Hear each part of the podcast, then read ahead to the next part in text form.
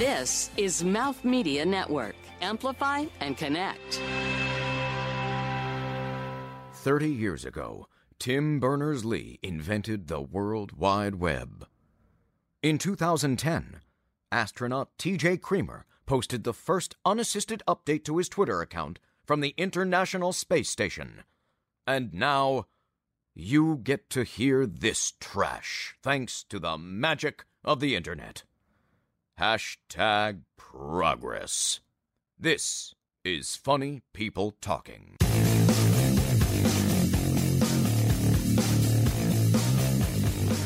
Hi, I'm Dani Faith Leonard. I'm a comedian, I'm a writer and producer, and I am the host of Adult Sex Ed. And I would rather be going outside and risking my fragile immune system than listening to funny people talking.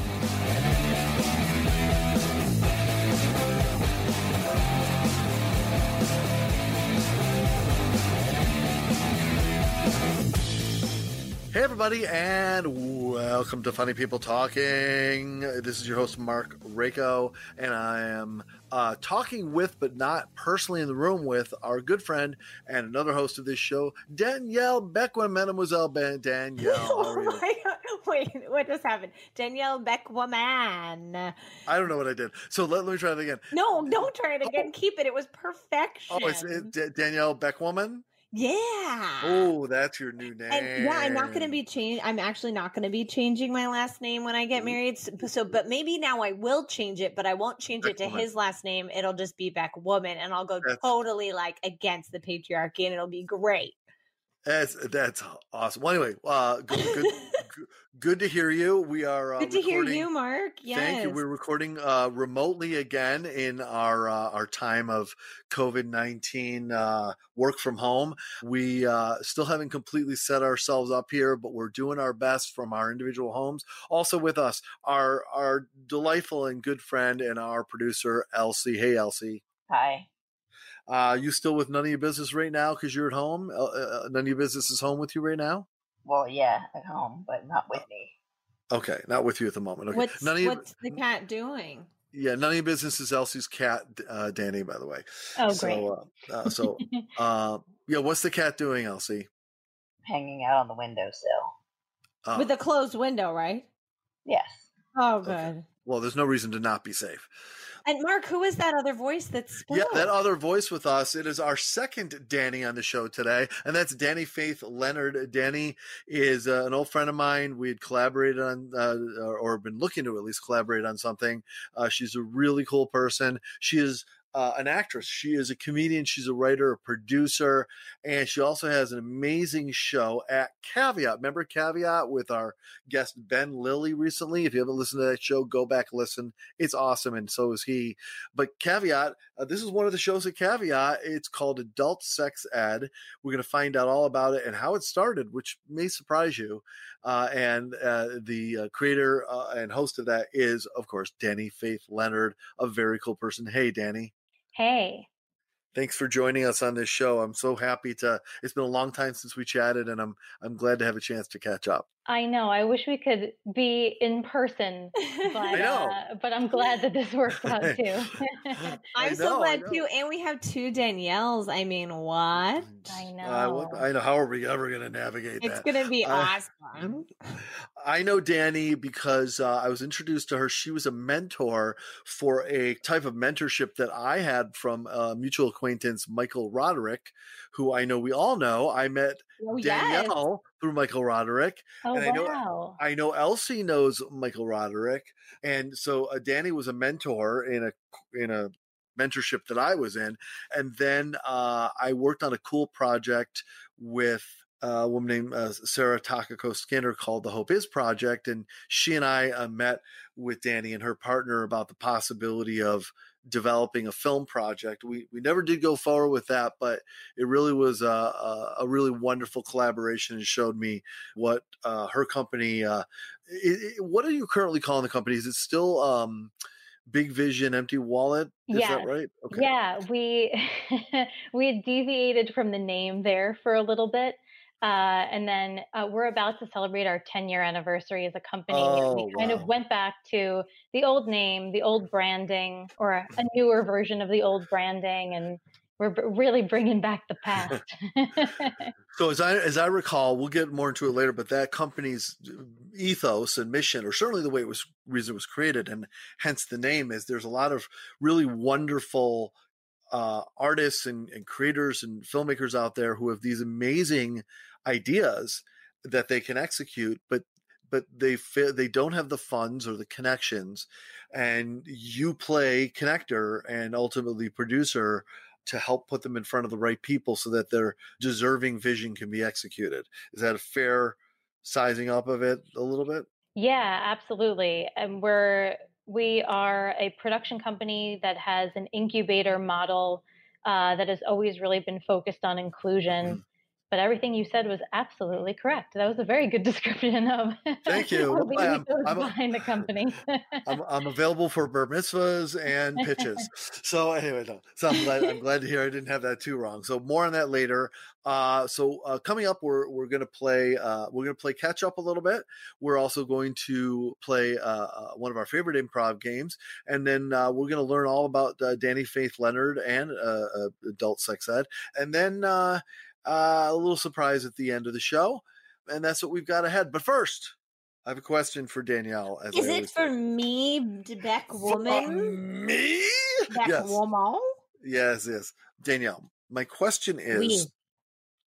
um very interesting to see you come in Yeah. with a bandana on, but not as Mm-hmm. I would expect it, especially in this COVID 19 time.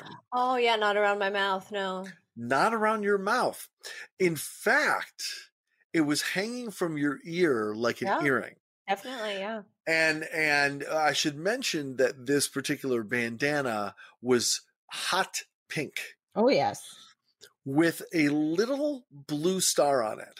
Oh yeah. So so why was there a Mark. hot pink bandana with a little blue star hanging from your ear like an earring? Mark, listen. Yes, I'm trying. Do you know how long we've all been inside?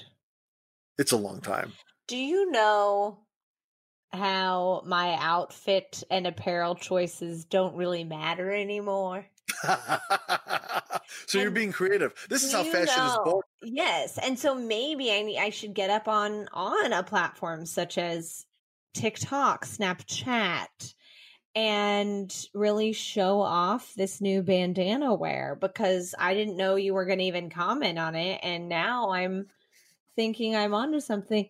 You know, it's time to get risky inside in a safe space with fashion. Yes. That's all I'm saying All right, and I'm sorry, sense. Danny didn't get to see it because we my camera Mhm. wasn't working. But the blue star is really the um, it's kind of like my north star, Mark. You know? Oh, well, that's nice. Yeah, I think So- I've gone a little crazy. Yeah. Okay. I Um, agree. I, I, I'm not. Sh- see, you understand my reactions that I'm not that shocked. Right, right. So- well, I mean, you always notice all these strange quirks that I think are totally normal. So maybe Well- you should talk to the person I'm marrying because I know, You know well- he's okay with it. I'm frankly just surprised it's not more wild than that. Right. We're just going to stick to these strange bandana ear coverings and see what brings what tomorrow brings. Okay. That sounds good. All right. Thank you very much. Uh, before we start the show proper, uh, do you perchance, my friend Danielle, happen to have a nerd tip? I do. Just the tip, nerd tip. It's kind of like a fun little nerd advice and um, a nerd tip for help mem- remembering your passwords because what do we all do all the time? Forget our passwords to everything. So I should be a better nerd and actually keep track of my passwords better. Currently, I'm looking into LastPass. Um, there's another one called One Password. Um, there's another brand called Dashline, uh, Dashlane. Excuse me, Mark. Do you have anything to remember passwords? Did you keep them all up in your noggin? Um, I do, but I'm not going to say what it is. Well, no, you don't need to say your password. I'm I'm not gonna, I'm not even, I'm, I'm not going. I'm not going to say my method. Oh, I'm, proud of you. Good, good, good. What I'm good. saying. No, but I, I do. I it. I do have what I think is sleuthy, Okay. except to the highest level. Uh, of Yeah. very entrepreneurial sleuth. Well, this is great. Well, so one tip for all you out there who are having trouble remembering passwords or even say like Wi Fi networks is to make it funny and make it unique. So, like a Wi Fi pass or a Wi Fi name I saw recently was Bill Y, the Science Fi. I thought that was really cute Yeah. you know, if you're a musical theater person, make your password like music of the night or like a prayer, Madonna. You know, go with a phrase that you're not going to forget because I know some people that are sexagenarians. That means they're in their Mhm. 60s and get your mind out of the gutter, Mark. And they are sexagenarians and they they have a password that's like their dog, their dead dog's name, and then a bunch of numbers. And I'm Right. like, what? Everyone's going to think of that. So we got to get more creative and protect yourself, people. And that's my tip. All right. Very good tip. Thank you very much. Of course. Um, Elsie, what's your password? don't get, don't ask that. That's the point. Oh, damn it. Oh my. Yeah, I didn't fall for that. Yeah, so close. Oh right, uh, my Hey, God. I will. I, will, I do have one job for you though, Elsie. What? Tell me to start the show. Start the show.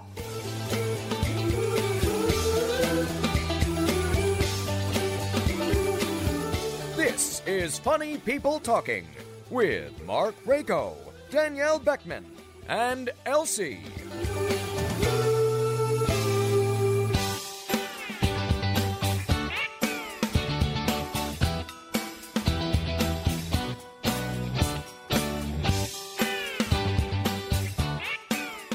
Right, everybody, welcome back to Funny People Talking. We're here with Dani Faith Leonard and all of you.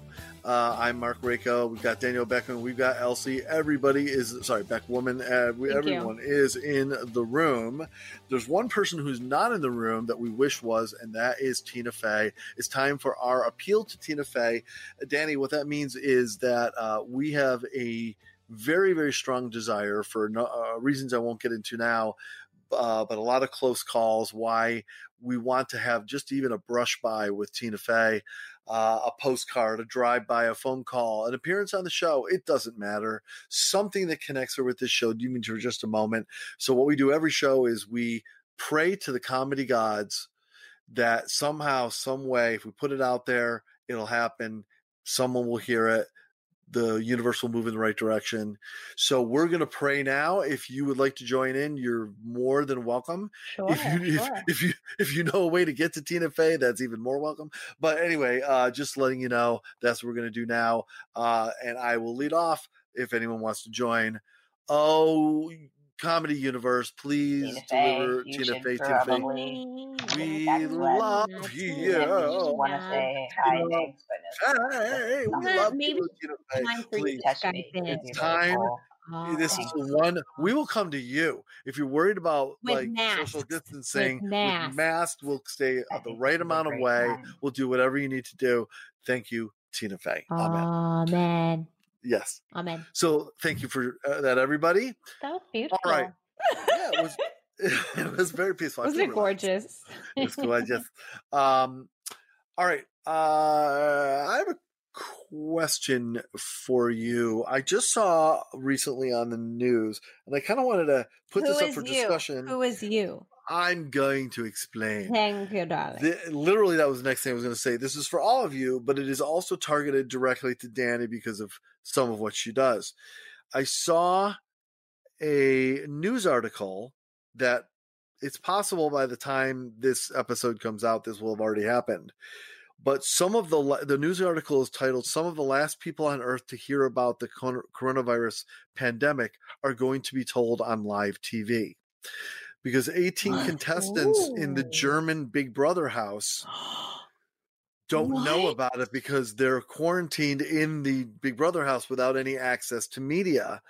so they're going to after the remaining participants uh, are in the long running reality series. It has stayed where they don't know. Uh, the producers have stuck to the principle, even as borders have slammed shut, stock markets have sunk, the world has ground to a halt, et cetera, et cetera. But on Tuesday evening, I guess it's, uh, t- tonight as we're recording, actually, so this will have already happened.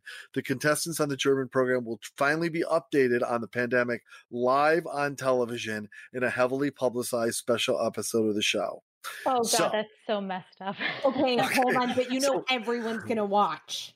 Yes. would. So so so here's here here's exactly because remember we've all sort of felt this gradually. It's gotten to the point now where like if you told all this, it's like a movie, right? Okay. So my question is, I guess you answered it, Danny, by saying that's so messed up. But uh but should this be on television? How does this connect with your sensibilities as a producer, Danny? And and by the way, uh you you too, Danielle, as a producer. Yeah.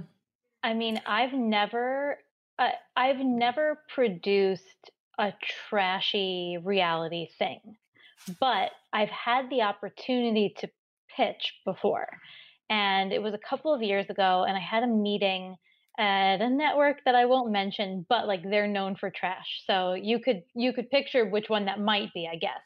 And um, I had a meeting with an executive there and uh, it was just a general meeting. We just wanted to get some advice from her, and we we asked how uh, how new shows are pitched there. And what she basically said is, well, okay, you go out and you find a crazy person, and Uh-huh. if that crazy person can be a character, then you bring them in. We meet them and we see if they're crazy enough, and then maybe we build a show around them. And obviously, that just doesn't uh, appeal to me. I know enough crazy people. I don't need to go out and find more. Uh, like, I don't need to bring more crap into my life just because it would be something that someone else would enjoy watching on TV. Um, so I don't know. I just, I- I think that the, I don't hate the reality TV genre, but I don't appreciate stuff like this where people are just going to watch it because it's so messed up. That being said, I love it. that's that's honest. Thank you. That's honest.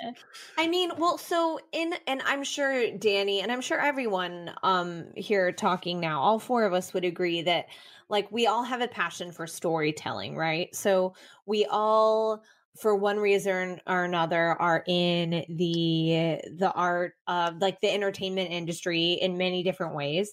And so it's to me it's very much about what's the story and i like stories of humanity and redemption so if this moment of telling them of what's happened is going to bring i don't know some joy or um unity or something or a, a revelation for someone that's great. If it's filmed in a way of ex like exploiting these people and making them look like absolute idiots that's really hard for me. So it's just it's you know it depends. It's all in the way that it's executed i guess so to speak.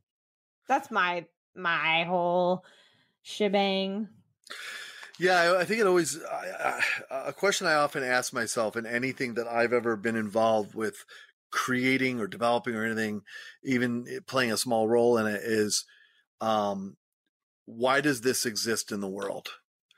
What I mean, aside from it made some money for people, I'm saying what what is its value in its existence in the world in even the tiniest way? I mean, I'll I'll even throw out there a show like uh, Here Comes Honey Boo Boo or whatever. I mean, that's such a ridiculous show. It's clearly, uh, you know, engineered in a lot of ways, but there is, in my opinion, a small, tiny uh value there and that is is it's a family that loves each other and you see that through thick and thin they they stay together they have each other's back they love each other whatever that's what i got out of it anyway yeah there's something there S- there's definitely shows out there that are just have ha- i mean i'm not going to say them because i don't want to i don't want to offend anyone that likes them but in my opinion there's shows out there that are just like you know it's like eating um food that is is has zero nutritional value at all. Right. Which people And- do all the time.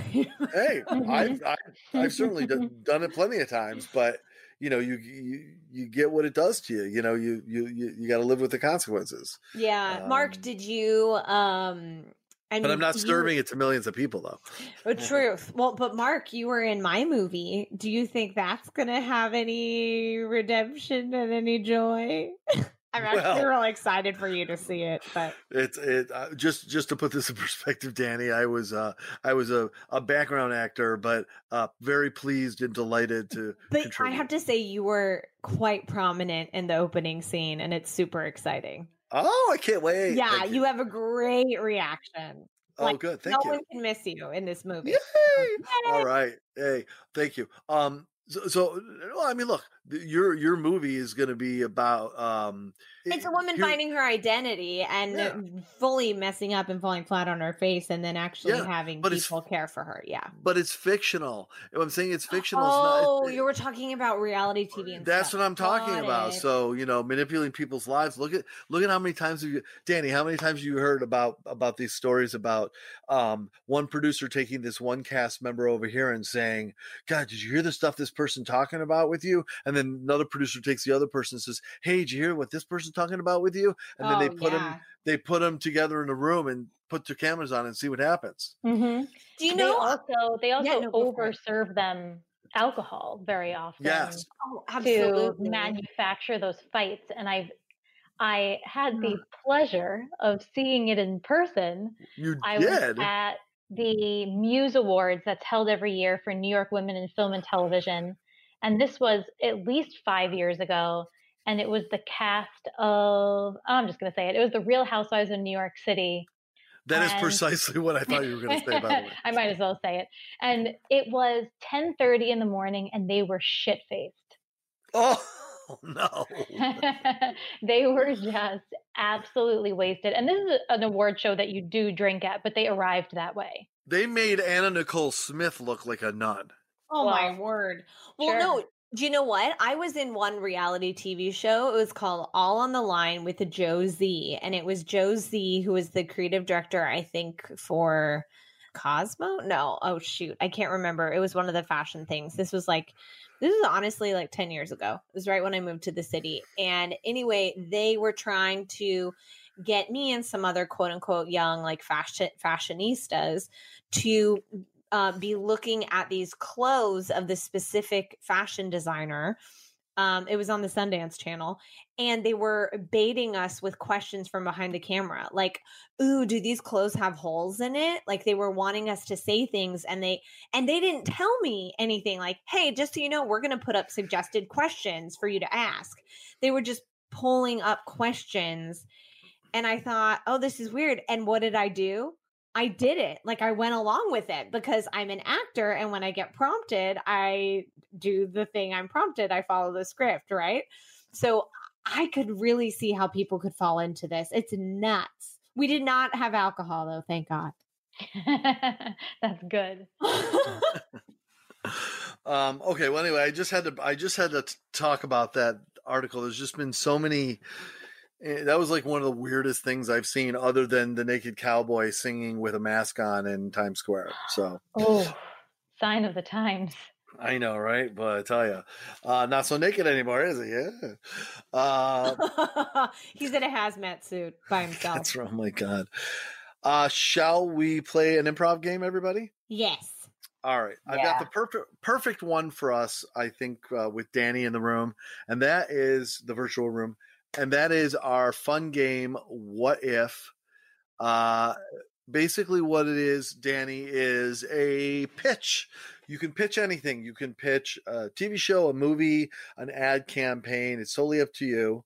But the idea is that you're playing with another person. You're pitching the other person, and so uh, you know how in pitch sessions often you'll say like hey uh, here's the idea blah blah and the person says well i mostly like it. In fact it's fantastic. There's just this one thing i would change. If we can change that i think we can do a deal. And sometimes the changes seem so absurd you're like it's not even the same project. Why would i do that? Mhm.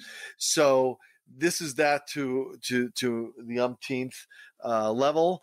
Uh, so uh, just when you think you've got it, the other person will one up you with a, well, I love it, but what if we change this aspect of it? And in the end, you'll finally arrive at a project that's nothing like what you started at, but you both finally agree that that's the one you're going to go with. Okay. What if? So, uh, exactly. So, uh, I'm going to suggest that uh, Danielle and Danny uh, start this off, if that's cool. And uh, as as makes perfect sense, Danielle, why don't you pitch Danny? yeah. So, Danny, you're the producer or the ad executive or whatever the its sketch kind of turns out to be. And I'm going to give you one word to incorporate into the starting pitch. And you'll know when it's over when you two agree on that it's the final version. Okay. Are we all clear on what we're doing? Great. Okay. Oh, so I'm So- being pitched too. I'm the executive. Danny is the executive. Danielle Danielle is pitching whatever it is that she's going to be pitching. The two of you can work out what type of project it is through your your Okay. interaction. So, uh, or what it becomes. I don't know. Elsie, why don't you throw them a word, any word that must be incorporated in the initial pitch? Viscous. What is it? Viscous. Viscous. Okay. Do you know what a viscous is, Danielle? It's a vis. It's a texture. texture. It's thick and sticky. Oh, because vis. Like visco- viscosity. the only word I've ever heard about it is something that is literally about like your internal organs. Yeah. The viscera is the internal. I don't know this. I looked No, it up. this It- is just it's like viscous is thi- is sticky. It's like sticky. viscosity, viscous. Yeah. Oh, It's I've heard of viscosity, but not Yeah. viscous. Well, viscous, it's it's thick, it's sticky consistency. Uh, Elsie, will you permit a slight bend on that and for her to use the word viscosity? I don't care. Okay. she doesn't even care, Mark. Okay. Oh my Take it away. Take it away. Danielle and Danny uh, Okay. using the word viscous or viscosity. Take it away. So, uh, hi, Danny. We've over here at um, the Viscosity podcast have been really trying to figure out ways to literally get our audience to stick, pun intended, because we want them to stick around pun intended. And right now we're just having a hard time with our content. And so uh, I'm my pitch today is really to a, a plea to ask you to help us with what we're doing. But the great thing is is that we have Tom Hanks signed on as our first guest and he's really hot, not with a fever. I'm saying like hot topic right now cuz he had the coronavirus. And so we think that'll get some people to listen. However, we just we just don't know if the viscosity podcast if we have everything that it takes. Do you have any like suggestions to keep us stickier other than Tom Hanks? I mean, what if you Yeah. brought in a live audience and you also had an audience listening at home? And what the live audience didn't know is that they were literally going to be stuck there. And then when Tom Hanks shows up, yes. you tell that live audience that he's basically the outbreak monkey. And then the audience Okay. at home gets to hear them panic. Okay, I am loving this. Okay, so I'm going to take that. I love this live audience thing. I love the panic. I think this is going to get a lot of views. But what if we also brought in some members of the um that are going to be potentially running for president? I mean, let's get Bernie in there. Let's get Biden in there, right? What if they each ended up getting exposed to the virus, like it sticked to them, stuck to them, excuse me. And then we just see who's the most resilient and then they win. What do you think? Like, what do you think? I mean, I I love this because it's really it's really speaking to my mind as an executive. Uh, to put two older people who are at risk oh God! in contact with the outbreak monkey for Right? the coronavirus. Well, we just want views. Yeah, what if we also included some of the other people who have recently been diagnosed with coronavirus, like Idris Elba and, you know, some of those basketball players? Oh, And we, we really made this a, uh, a severely toxic room. And I love the idea of both Bernie and Biden being there, but wouldn't it be more fun if Mike Pence was there too? You know, just for fun. He looked a little Oh. feverish on TV today. Abs. Okay. Well, this is all true, and you know, it would be. It would maybe it would just be like a one-off or like a very limited time series, and that's it. Um, but maybe the Viscosity podcast is like one and done. We make millions from one episode, and that's it. I mean, what do you think? I I like that, and I, I do think that you should say for a very limited time because that might be all that they have. And that's that's perfect. Well, I'm so glad we're on the same page, and uh, it's great. It's great to have you on the team. I think we've got it. Oh, great! Very nice, very nice. Thank you. Way to work in the way, way to work in the topical humor. Oh my gosh. Thank you. Oh, God. All right. Okay, so Elsie and I are going to try one as well. Uh, Elsie, do you want to pitch or receive? I don't care. Ju- I- Okay, yeah. I'll pitch. I'll pitch, and uh, need one word to work into the pitch. Whoever wants, Danny, why don't you offer that? Hmm. I Uh, how about let's do face mask? Face mask. Okay. Okay. Uh, first of all, Elsie, I want to say how much I appreciate the opportunity to, to pitch our film idea to you. I, I really think this is going to be nothing but a blockbuster.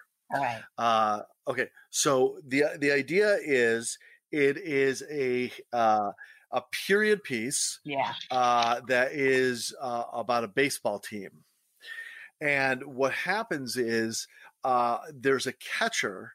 Uh, that we see potentially played by um, Kevin Bacon, Yeah. and he uh eh, you know because you don't usually see sort of the beanpole playing the catcher so i thought that could add a little bit of the sympathy to him they're usually a more stout kind of person Right. and uh, and then a hard pitch hits him in the face mask and it leaves a impression on his face that disfigures him and he goes through the rest of his life as a former major league baseball player with a disfigurement and no career or hopes and he befriends a low intelligence but very humorous sporting agent uh, played by Dame Judi Dench, uh, who well she can do anything, so I really think she can handle it, and and uh, and she finds a, a way to sell him as a kind of circus act in the baseball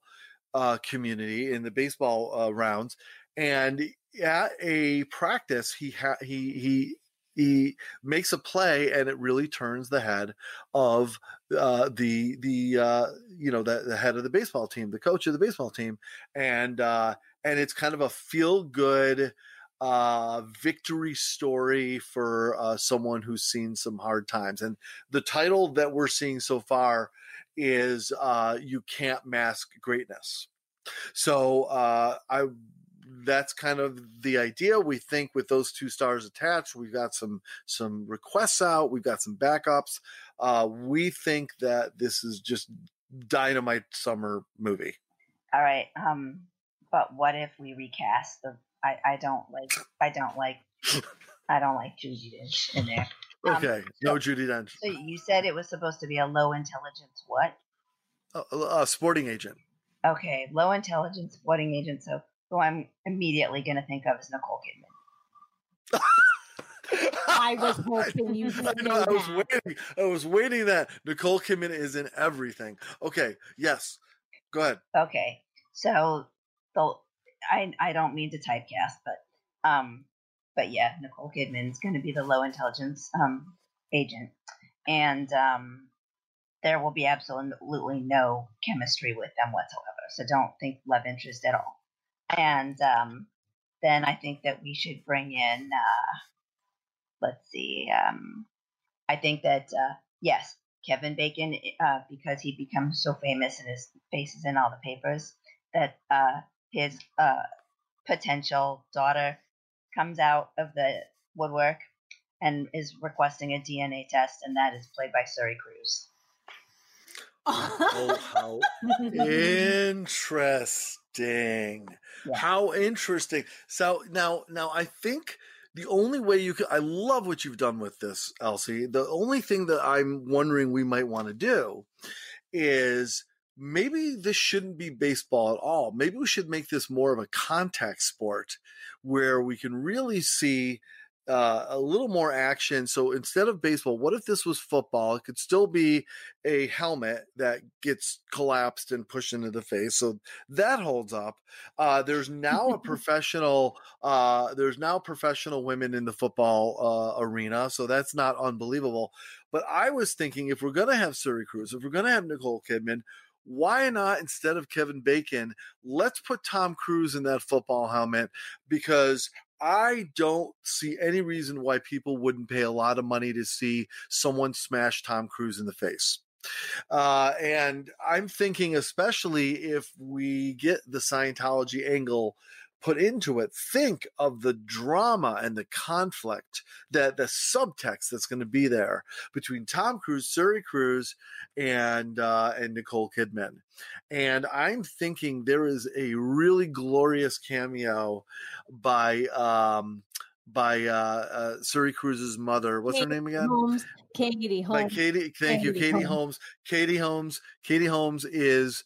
Uh, it turns out at the last minute to have a reveal and a cameo as the actual owner of the football team, and uh, and obviously drama unfolds. What do you think? Wow. Uh oh. um, I, I, I, I, I like most of it, but I still I want to stick with baseball. So what if we just go back to the baseball and keep the rest? Well, but okay, uh, I'll, I'll make you a deal. If we can go, if we, if we go back to the baseball, the one thing that I really want to do that I think will still add a lot of the action because I'm afraid baseball's just not Yeah, going to be how- action packed but- enough for a blockbuster. But Mark, Well- how are you gonna do the face mask and football thing? Just doesn't work for me. All right, that's why I'm agreeing to the baseball. Yeah.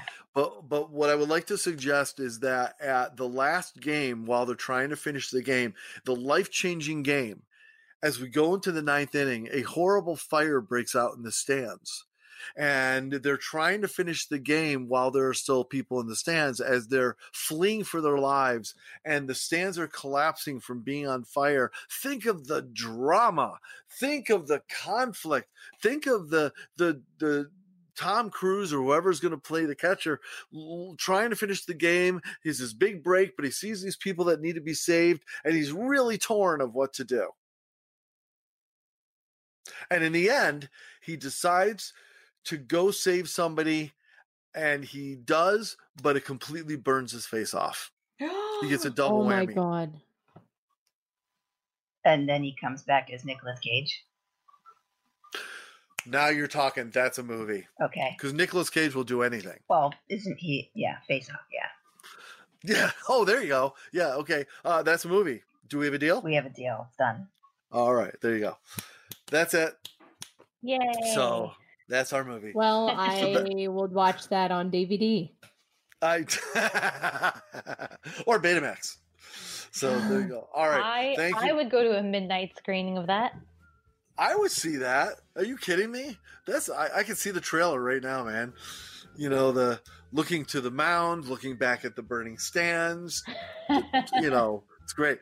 Uh, all right. Well, that was what if. Thank you very much, everybody. We're gonna take a quick break. When we come back, it's all about Dani Faith Leonard right after this.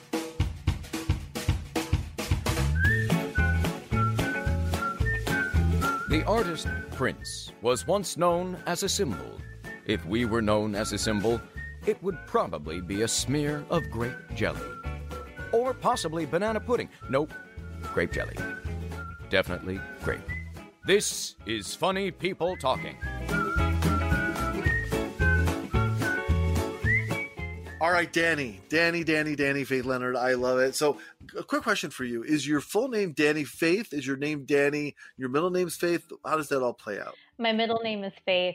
My first name is Danielle, but I've always been Danny. I don't know. I I, oh, cool. I don't know what it was uh, when I was younger. It wasn't like there were five of us in my kindergarten class. Like there were five Laurens, five Jennifers. You know, there were those like very Yeah. specific names that year. I experienced the same one. thing. I had no Danielle's, and then when I met the first Danielle, I think it was like eighth grade, and I was like, "What? Who Oh, are no. you?" So, Danny, what made you decide to start using the faith as a part of your name? Where you, you know, people obviously people call you Danny; they don't call you Danny Faith usually, right? Right. But but you you have made like I don't. Interestingly, by the way, my actual legal name is Mark Thomas. Thomas is not my middle name because when my name was entered on my birth certificate, it was written as my first name being Mark Thomas Oh my god! um, by error. Really? But, but yeah, from a practical standpoint, I've in practice been Mark is my first name, Thomas is my middle name. But if you want to get really technical about it, that's what it is. What's your other middle So- name though? I don't have one. Oh my god! But So, Mark Thomas, you shouldn't have told me this. Now I'm gonna call you. Mark Thomas all the time. pe- pe- pe- people people have done that but what i'm saying is is i don't lo- i don't see my first name as mark thomas i see it as mark so but i don't go around calling myself mark thomas Rico. is my point danny you you made a decision to be referring your, to yourself at least professionally as dani faith leonard how did that happen It's faith has always been my favorite part of my name. Um, I love that. Yeah, I it meant a lot to my mom when she named me because um, it took her ten years to get pregnant with me. So that was the, you know, that was she had faith that she would have me one day. Oh. um, and also, I'm named after my great grandmother, whose name was Fanny. So the faith was for that. And my cousins, who whoever is the firstborn girl, they also all have the middle name Faith. So it's like a it's a family thing at this point. oh that's nice and my sister's my sister's middle name is Joy. It's it's super cheesy, but it it Mhm. continued. And now um, you know, my sister is going to give birth in a couple of weeks and that baby's middle name is Hope. I mean, we really went overboard here. oh my gosh i know my god that's great that's nice that's nice to put into the universe yeah. and to give people that identity that's really that's really great so as i sum it up a little bit you you at least the things that i'm aware of it sounds to me like primarily you have three major things that you do there's your company with your partner uh alex right Mhm. uh, i don't know what her married name she still goes by Cyril now Oh. okay so Oh, I don't know. Alex Oh. Cir- Cirillo Ferreris. I'm not sure. well there you go oh I don't know. so I, I know so what she's doing in her private these three names. I know.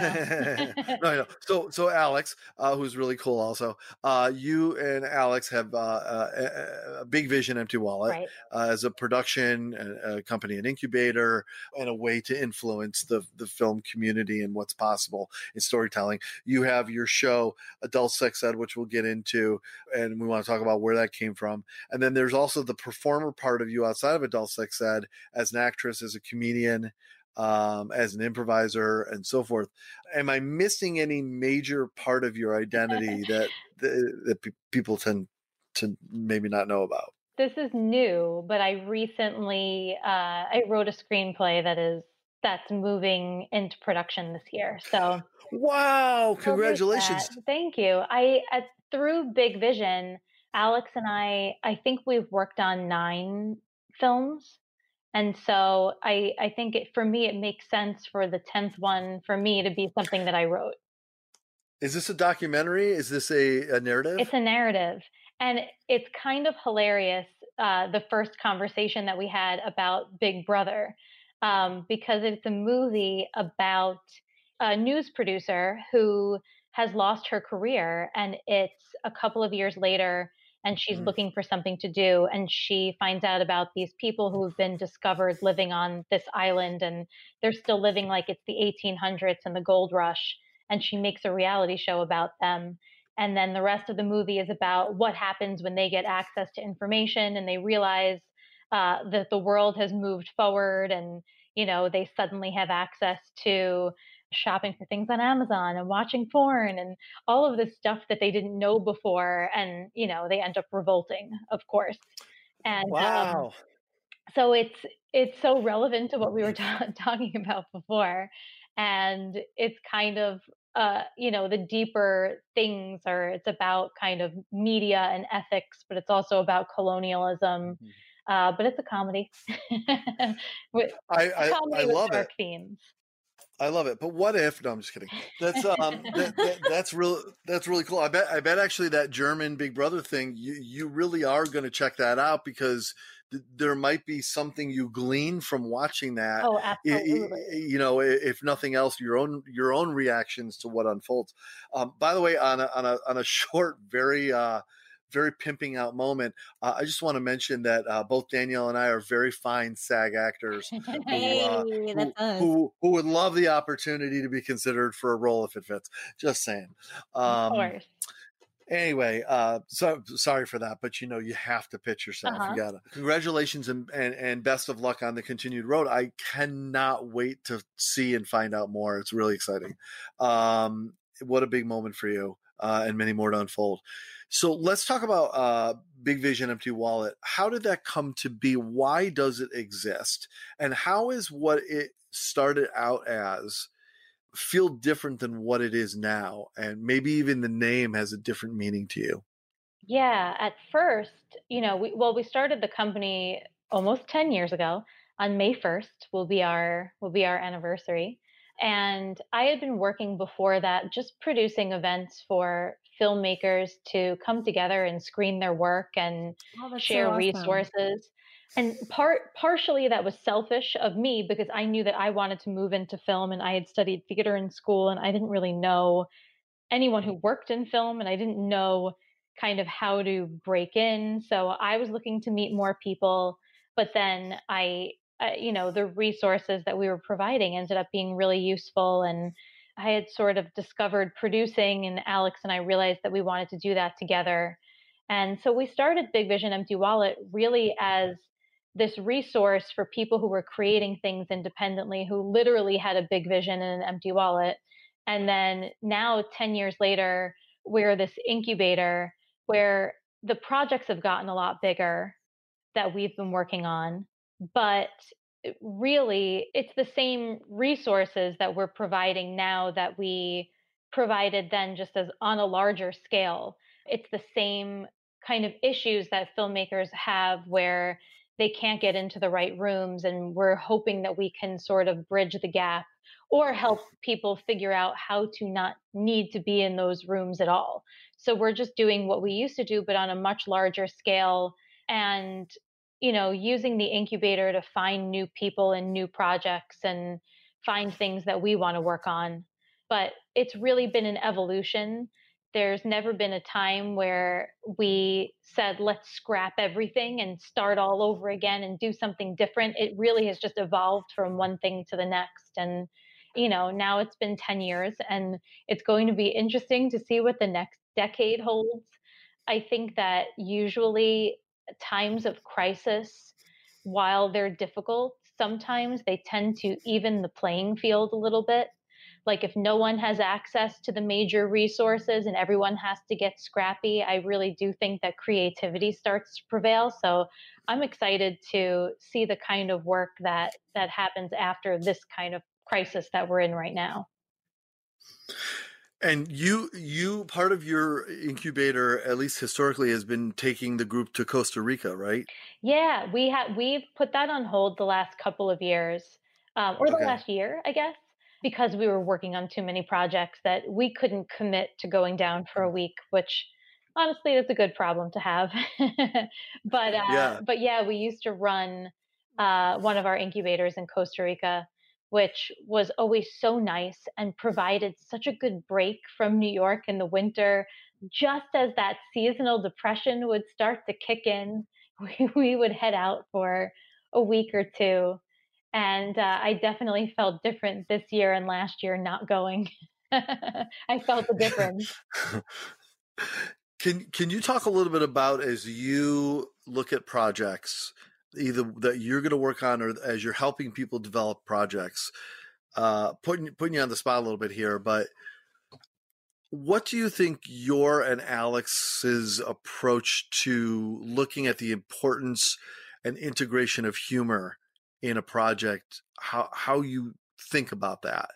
Uh, because I, I would imagine that a lot of times there may be an evaluation I think you're just trying too hard to go, go for laughs. Um, I think this is a little too serious. You, you need to lighten it up and helping people find the humor in that through your your coaching and producing. Can you offer any insights on how you think about that and how you help people find the funny?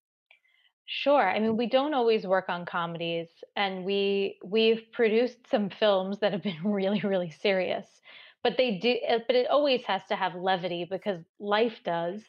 But when we are working on a comedy i mean comedy can come from from so many different places and i think that the most important thing oh god this word is so overused but i'm going to say it it needs to be authentic to the story. So you know even in my script i have jokes that i ended up cutting out because even though I knew that they were super funny. It really was out of place for moving the story forward, and it was just a joke for joke's sake. And so I think that there needs to be a reason for everything to be there. I, I think that as long as there's some sort of payoff story wise, so that it's not just a joke out of nowhere, you know, then it works. And I, I would say the only time that I can I can think of where that might not be the case is you know, sometimes you're watching a comedy and you see two people walking down the street and there's an aside and there's just a totally different conversation that they're having. But the truth is, they still walked down the street during it. So they still got to where they needed to be, and and there were jokes. I, I think as long as it has a a place within the story, then I think that that you know, it humor is always an amazing thing to add to any project, even if it's a drama. So let's switch over to adult sex ed. Uh, this is a comedy slash educational show that you do as part of Caveat, uh, or or it's presented on a stage at Caveat in New York City. Tell us about what that show is and the genesis of it, because from what I understand, it is definitely not what you originally envisioned. No, it's not what I originally envisioned. I wrote it as a TV pitch and I had pitched it around. Um, that pitch got me hired to write on a different project. So it wasn't for nothing. Uh, and when that project ended, I I ended up picking picking adult sex ed back up again and thinking about how I could really make it my own. And sex ed is something that I have always been focused on and something that I've always kind of had an obsession with. Um, I grew up on Long Island in a, a very conservative town. And in school, we had abstinence only sex ed. And uh, when I was in high school, we watched Philadelphia to, to wow, learn really? that if you Oh, have wow. sex, you'll get AIDS. Oh my gosh, So that's really harsh. Love, I love all Tom Hanks references, except for that one. But at home, I had a totally different situation. Uh, my home was very honest and open. My mom even taught sex ed for a while. So I really had these conflicting messages that I was receiving. And I'm really lucky that I had this healthy environment at home to counteract what I, the kind of bullshit that I was learning in school. And, um, you know, throughout the years, I've been really focused on what is happening in sex ed in America and mm-hmm. the the sex ed that students are receiving here. I mean, all over the world, sex ed is pretty abysmal, but in the US in particular, it doesn't really match how free and open we think we are as a country.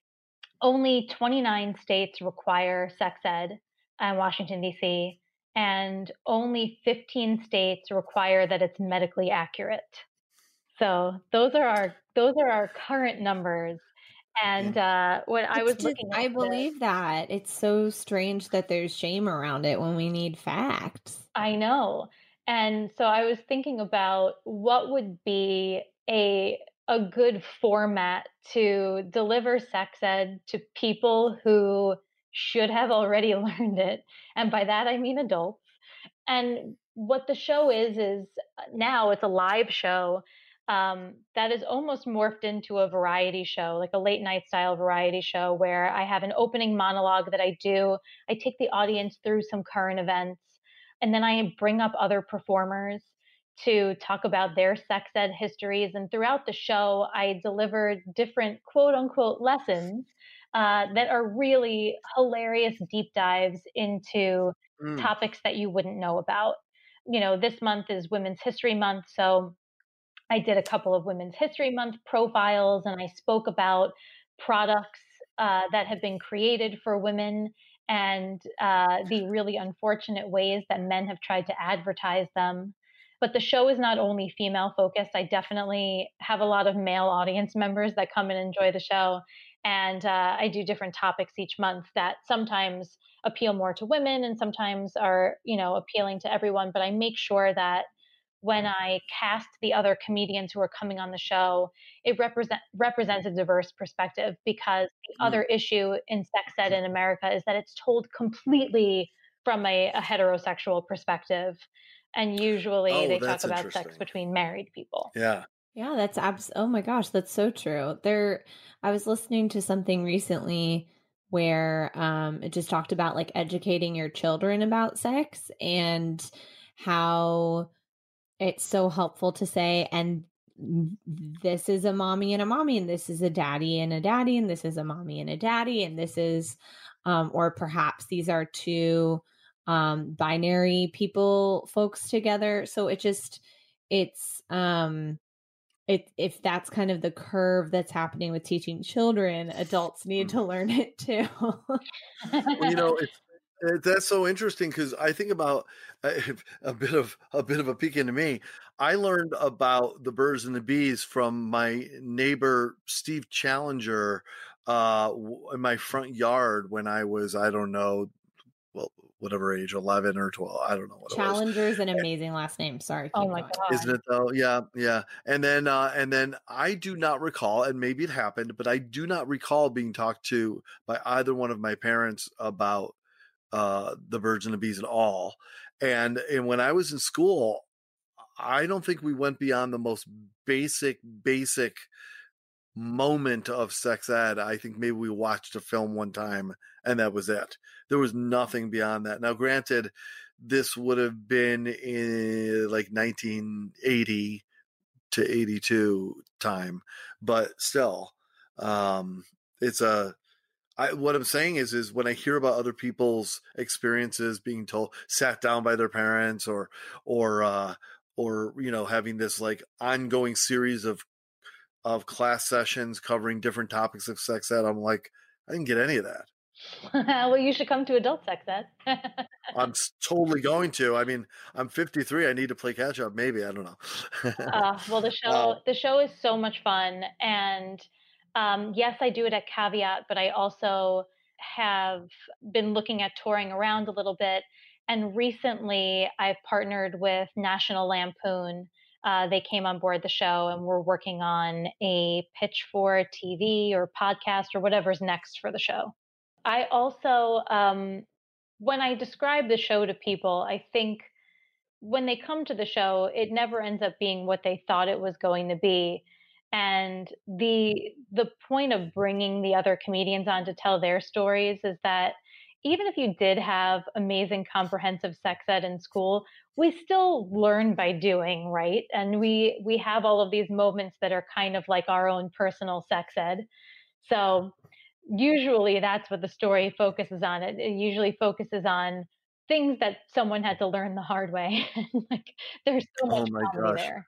But let me ask you, uh, Danny, moving on to sort of the third area of things. So you, you you've written a screenplay. That's amazing. Uh, you've got Big Vision, Empty Wall. You've got adult sex ed. Uh, what about the the performer end of you outside of sex ed? Are you still thinking about yourself as a stand-up comedian or doing improv? Or I know you've also done acting professionally. Uh, where is this just a matter of bandwidth or or or are you still pursuing these things or I'm or or did you get where you tried to arrive No, I'm still doing um, like stand up and storytelling outside of adult sex ed. Uh, you know, adult sex ed is something that I've been doing once a month. So if that was the only time that I got on stage each month, I think I would feel really rusty. so Yeah. I'm trying to to get out there a lot more. So I'm hoping that at least I get to play a small part in my own movie. Um, that would be really nice. And uh, I don't think it was ever my ambition to be the lead in a show or the lead in a film when I'm acting. I always wanted to be a funny side character, and I, I Oh, sort so of interesting. still do feel that way about it. I know that's very weird, but it's that was always the interesting how- character that I related to, other than uh, Marisa Tomei and my cousin Vinny, which is definitely Oh, not a side character. Isn't it funny how we see ourselves a certain way and other people keep casting us as other things? Like I I I I know what I believe my strengths are as an actor, but I keep getting and I appreciate that I've been cast, but I keep getting cast like constantly as these, you know, as a cop, as a as a, a dad, as a this, as a that, and I'm like, but I'm funnier this way, you know, I'm better this way.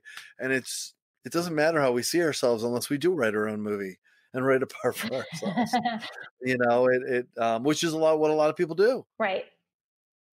You know, it's true. I so, mean, my um, movie, I didn't write a part for myself, but she wrote it for me, and then I executive produced it. And it felt weird because I'm used to giving so many other people opportunities. And, but at the end of the day, it felt really good. At first, it felt a little foreign, though. So I hear you. Do you know David Hyde Pierce? All he has ever, David Hyde Pierce from Frasier and um, Mhm. Broadway and all the things, all he ever wanted to do was be a voice in a crowd and so he finally got to do that on um on a there was a spin-off show after Frasier. What was that? That he got to finally be a voice in a crowd. And in the same way, you're like, I want to be the sidekick. Oh my god. I think it's great. yeah, I think it might have something to do with the movies that I grew up with, where the sidekick had such great lines. Oh, And the lead absolutely. was so boring. And I don't know if that's still the case. But when I think about, I just rewatched Jurassic Park, which was always one of my favorite movies. And like, I mean, Jeff Goldblum has the best lines. Why Of would you want to be Yeah. anyone else? Don't you don't you want to be the Fonz? Look, I'm I'm not kidding around. I, you know, I think Danielle and I do a fine job on this show, and we love being on it. And Elsie may not agree with this, but I often think Elsie's the strongest part of this show. She pops up every once in a while with a zinger, and that's what makes the show special. Is those moments? I think so. Uh, we're just the connective tissue, right, Danielle? oh, So, sure. uh, Just connecting yeah. all the tissue. That's all we do. That's all we do. So, okay. So, uh, final question, at least for me, uh, Dani, what's the big win for you? Like all of the things that you've been working on, what could happen in your life that would make you go, ah, finally? I mean, maybe my life's not over and I'm not done trying, but this is what I have been trying to do. All of it led up to this moment. Ah, I think it's a combination of I career wise, I would love for adult sex ed to become a late night show. And I Mm. would also really love to make this movie and other movies like it. I love things that are comedy. And because both of them are similar in that it's comedy, but it is delivering other things within the framework of comedy. And for the movie, it's delivering uh, certain messages and certain themes that are underlying that hopefully will make people talk about the way that we treat new people when we discover them and uh, Yeah. The way that we exploit people through TV and the media. Yeah. Uh, and then adult sex ed, I, I actually think it's a great educational tool that is not really meant to teach you sex ed, but meant to open your eyes to maybe the misconceptions that you're holding on to that are holding you back or that are causing you to judge other people and their journeys. So I I would really love for those things to happen and for me to be able to create more stuff like that. That- So that's the that's the career answer to the question. Oh, that's great. That's great. Thank you. And how can people connect with the different things that you do? Is there sort of a central entry point, or or uh, do you want to rattle each one of them off? I would say at this point, because I don't have any shows coming up, because no one does, uh, I, would say the best thing would just be to follow me on Twitter or Instagram. And then when I have things to announce, you'll find out about them. Uh, and I'm Dani F. Leonard on on both of those. So D A N I F Leonard L E O N A R D. Yes. Awesome. I'm right. following. Yay. So okay, well, um, I can't wait to come see one of your adult uh, sex ed shows when they happen. Please, uh, I know you let us know. I'll really try to come to it, and uh, however we can be helpful with your film as it unfolds, I I, I want to be supportive. However we can. oh, thank so, you. I'm excited for you and and uh, everything that you've been building. It's it's really really cool. Last thing in this show, usually at this point in the show, we have what we call end of show food. When we're all in the studio together, Elsie has some interesting food that she's found from somewhere in the world that we get to taste and then we get to rate it. Um, we don't have that luxury of being in the same uh, same place right now, but I, I kind of want to uh, to to try a, a double whammy here. So here's what I'm going to propose. Are you home right now, Dani? I'm actually in my mom's apartment. okay so i'm i'm i'm gonna i'm gonna challenge you in a way that may actually perturb your mom i'm not sure but um if you would i'd like for both you and our usual end of show food person elsie to both get up from your computers race to your respective kitchens that is in where you are and grab something as fast as you can that seems unusual to eat or drink and race back and you're going to taste it and share with us in the most the funniest way that you can your description of what that um, item is. Okay. Are you game? Are you able to do that? I actually think that this is a, it is an advantage that I'm in my mom's apartment and not my own. Okay. So so uh the weirder the Okay. better or the more the less likely the better. So are you up for this, Elsie? Yeah. Okay, ready? As fast as you can. One, two, three, go.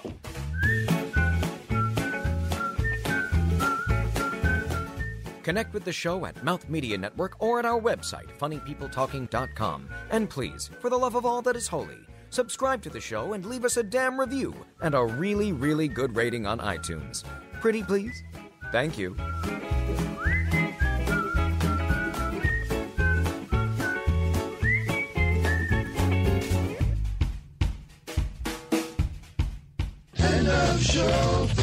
I'm just twiddling my right. thumbs, Mark. That's right. So this is fun. This is a this is a twofer right here. I know. I love that they're both going to be doing it. This is exciting. Yeah. Yeah. So uh so Dani Dani she's a she's a cool person, isn't she? She's so cool. I can't wait to see her show. Oh, I'm who ca- super pumped, and I'm excited to hear the All right. descriptions of these food items. Oh, me too. okay. Me too. Me too. All right. So Dani, you're back. Elsie, you're back. Yeah. All right. Awesome. Thank you. That was very fast. I admire your speed. All right. Let's start with you, Dani. Why don't you give us a, a quick, uh, uh, we, you know, we want to hear you try it and uh, describe it in the most humorous and exaggerated way that you can, uh, what it is that you have. Okay, but I'm not telling you what it is. Oh, it's totally up to you. We can also try to guess if you want to go Um. I, I think, I think I want you to guess. Okay. Okay. So, uh, I, I am taking this. It's out of a jar, Okay. Ooh. uh, Yeah. and I'm gonna taste it. Okay. Okay. Okay. Fluffernutter. So no, this is uh, Oh, it is it. um a product of Israel. Ooh. Uh, Oh. Th- It has some sweetness to it. Pickle? Uh, no, no, no. Um, although it is sort of salty. In reading, Herring. uh, you are you're getting closer, definitely.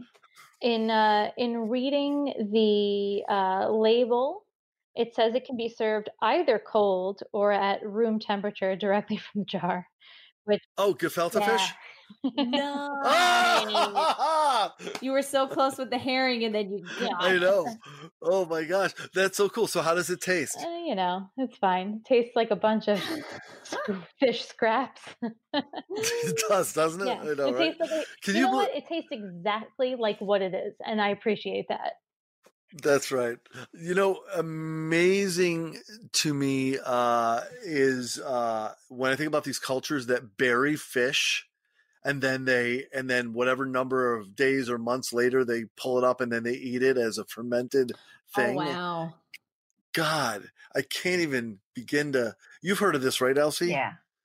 Oh my! Do you know what it's called by any chance? I know you are pretty good at National Geo and stuff. Uh, I don't know. I don't. I don't Okay. remember.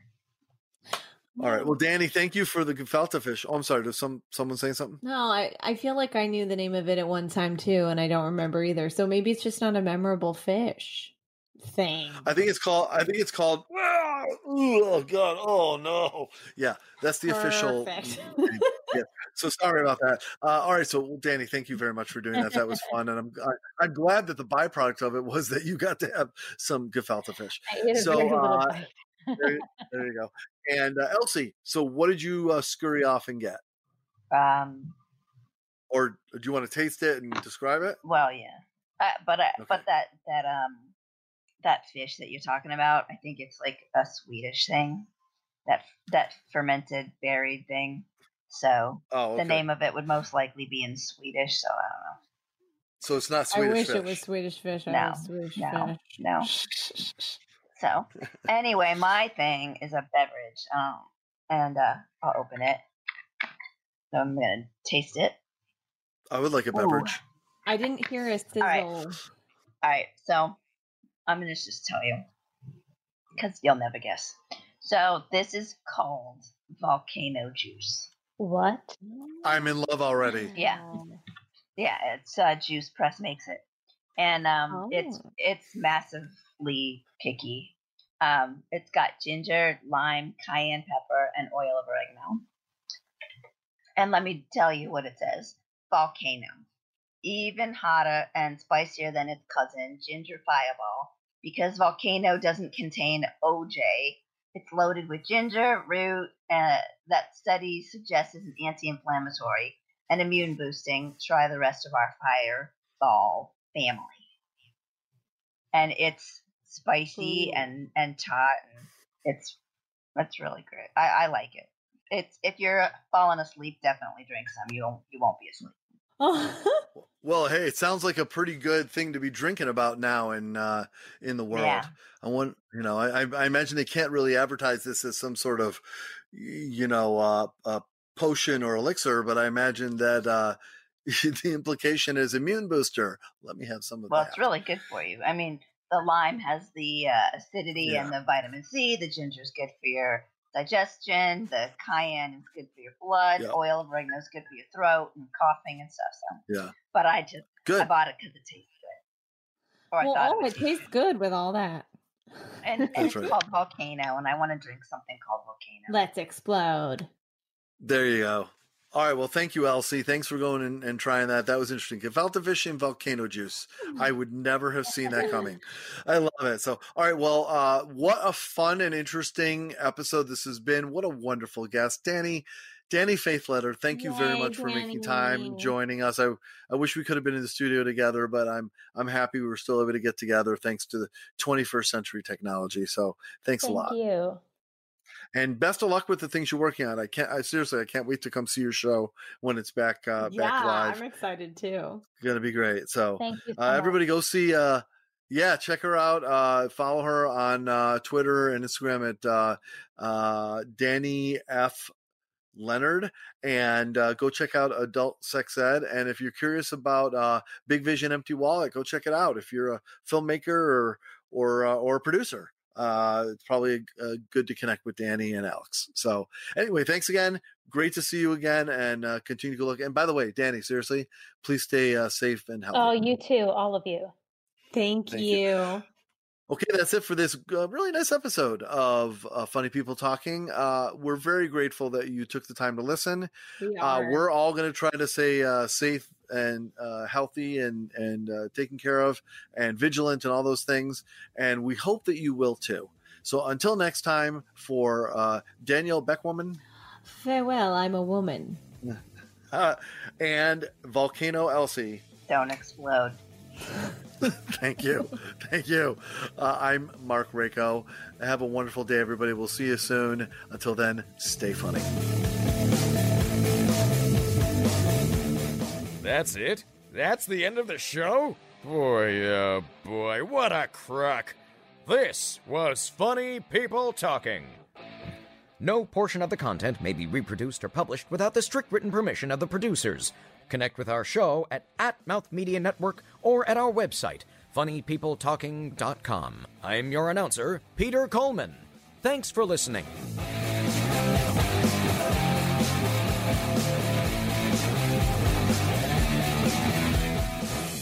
This is Mouth Media Network. Amplify and connect.